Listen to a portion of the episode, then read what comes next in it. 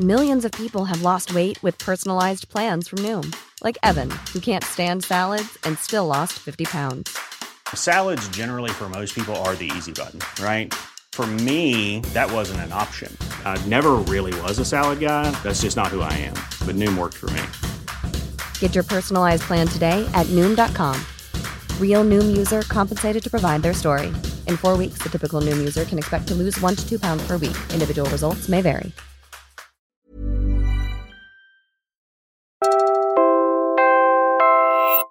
You're listening to Puma Podcast.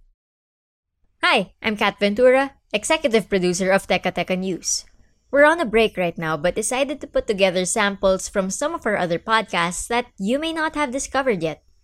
What you'll hear next are excerpts from the podcast Go Hard Girls, where sports reporter Ceej Tantengco reimagines the sports industry and what it would be like if it were set up better for women.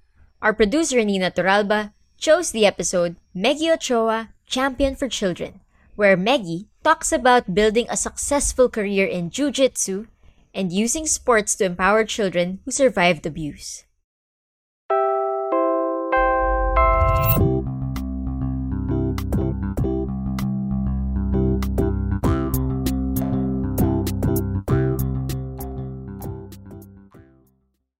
When it comes to martial arts, many Filipinos might know about Taekwondo, which focuses on punches and kicks.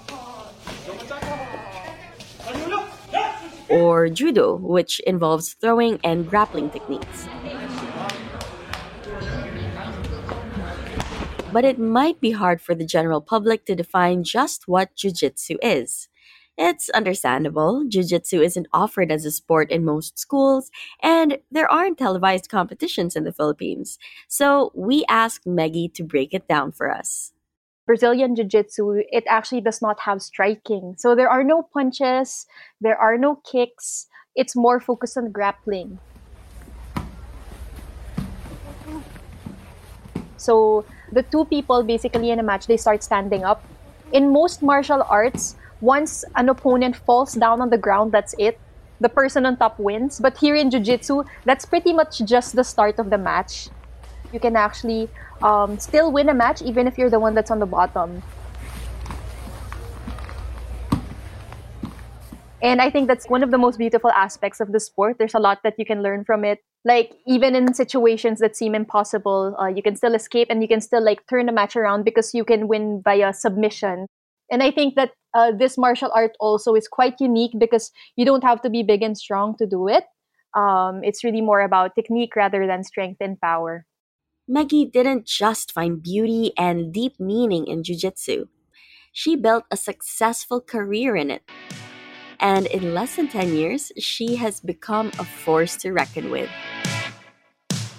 She won gold in the IBJJF World Championship in 2014 as a white belt, then in 2015 and 2016 as a blue belt. She also bagged the top prize at the 2016 Asian Beach Games, where she represented the country as a national athlete for the first time. Then again at the 2017 Asian Indoor and Martial Arts Games. Meggie took home bronze at the 2018 Asian Games of the Jiu Jitsu Asian Union, then claimed the gold again at the Jiu Jitsu International Federation World Championship that same year. Then at the SEA Games in 2019, Meggie won one of the Philippines' five golds in Jiu Jitsu. And the latest of Meggie's achievements? Another gold medal, this time from the 7th Asian Jiu Jitsu Championship held in Bangkok just a few days after our interview all of that in 10 years is incredible. But a lot of people might be surprised to know that this wasn't your first sport. You tried many things. How did you exposed to you know so much movement and physical activity as a child? I have my parents to thank because they actually enrolled me in ballet. I remember I started ballet, maybe I was only like, what, three or five years old. I stopped and then I started again at seven years old, and then I did it for uh, seven years. I loved ballet as a child. I thought I was gonna do it for good, but I think I got exposed to sports because of my brother and my friends who were doing football. I joined football in high school, but I was actually a very insecure um, kid. so I didn't think I was good enough. In college, I did track and field instead because my sister was doing track and field. I didn't really win medals in track and field, but I'm grateful for it because it taught me discipline and commitment. And I also became like very fit. After ballet, football, and track and field, Meggie graduated from college with a degree in management. And she was asking herself a question we all must face What's next? I wanted to stay fit after college. So, uh, one of my teammates um, from college in track and field asked me to try out MMA, mixed martial arts. And I was curious because he was telling me stories about it, and I love challenges. So it sounded so challenging, so I wanted to try it. Oh my gosh, I got addicted to it. I would train every day and I wanted to fight. But the problem was at that time, there weren't too many small females that were doing MMA. So I couldn't really find opponents. I couldn't really compete. And so one of my coaches told me to try out jiu-jitsu because at least there, like, even if you compete against bigger people, it's a lot safer since there's no striking. Uh, so I tried jiu-jitsu in 2013. I can imagine shifting from track and field to um, jiu-jitsu grappling you're going from speed and you're racing and your opponents you're just leaving them behind to a sport where your opponent is up in your face and it's so personal how was that shift for you honestly like i'm actually quite surprised i like the sport because i'm not a very touchy person so it was challenging in the beginning because at track and field sometimes you, you just need to think of one thing and then go ito parang ang dami mong iisipin. You need like presence of mind the whole time. Like every single move that your opponent does, like parang you have to like think of how to counter it. But I guess I just enjoyed the challenge and I just kept going. You know, I kept an open mind. Parang I'm like, okay, this is something you parang uncomfortable at first, but like eventually, um, I ended up enjoying it. What was the moment that made jujitsu click for you? Was there one specific day or match or a spark that helped you fall in love with jiu-jitsu? The spark probably was when I won my first competition. Kasi nga, di ba, in track and field, I never really won.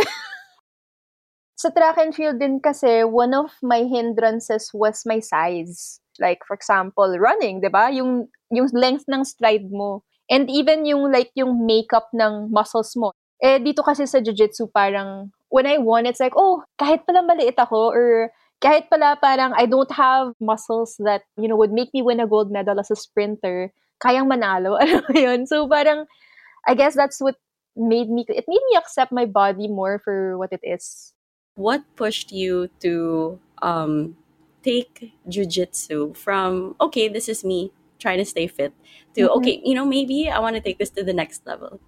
So 2013, um, that was when I joined my first local competition. I started to win in the local scene. Uh, I was still a white belt though. Uh, so 2014 was the only time that I decided I'm gonna pursue this full time. I was already like what 23, turning 24 at that time. So I'm like, I'm gonna miss my shot if I don't do this now.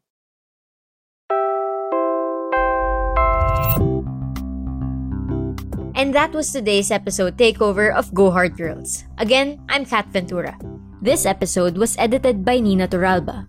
If you're interested to hear the rest of Meggie Ochoa, Champion for Children, you can find the link in the description of this podcast. Follow Teka Teka News and Go Hard Girls on Spotify, Apple Podcasts, Google Podcasts, or wherever you listen to podcasts. Maraming salamat po.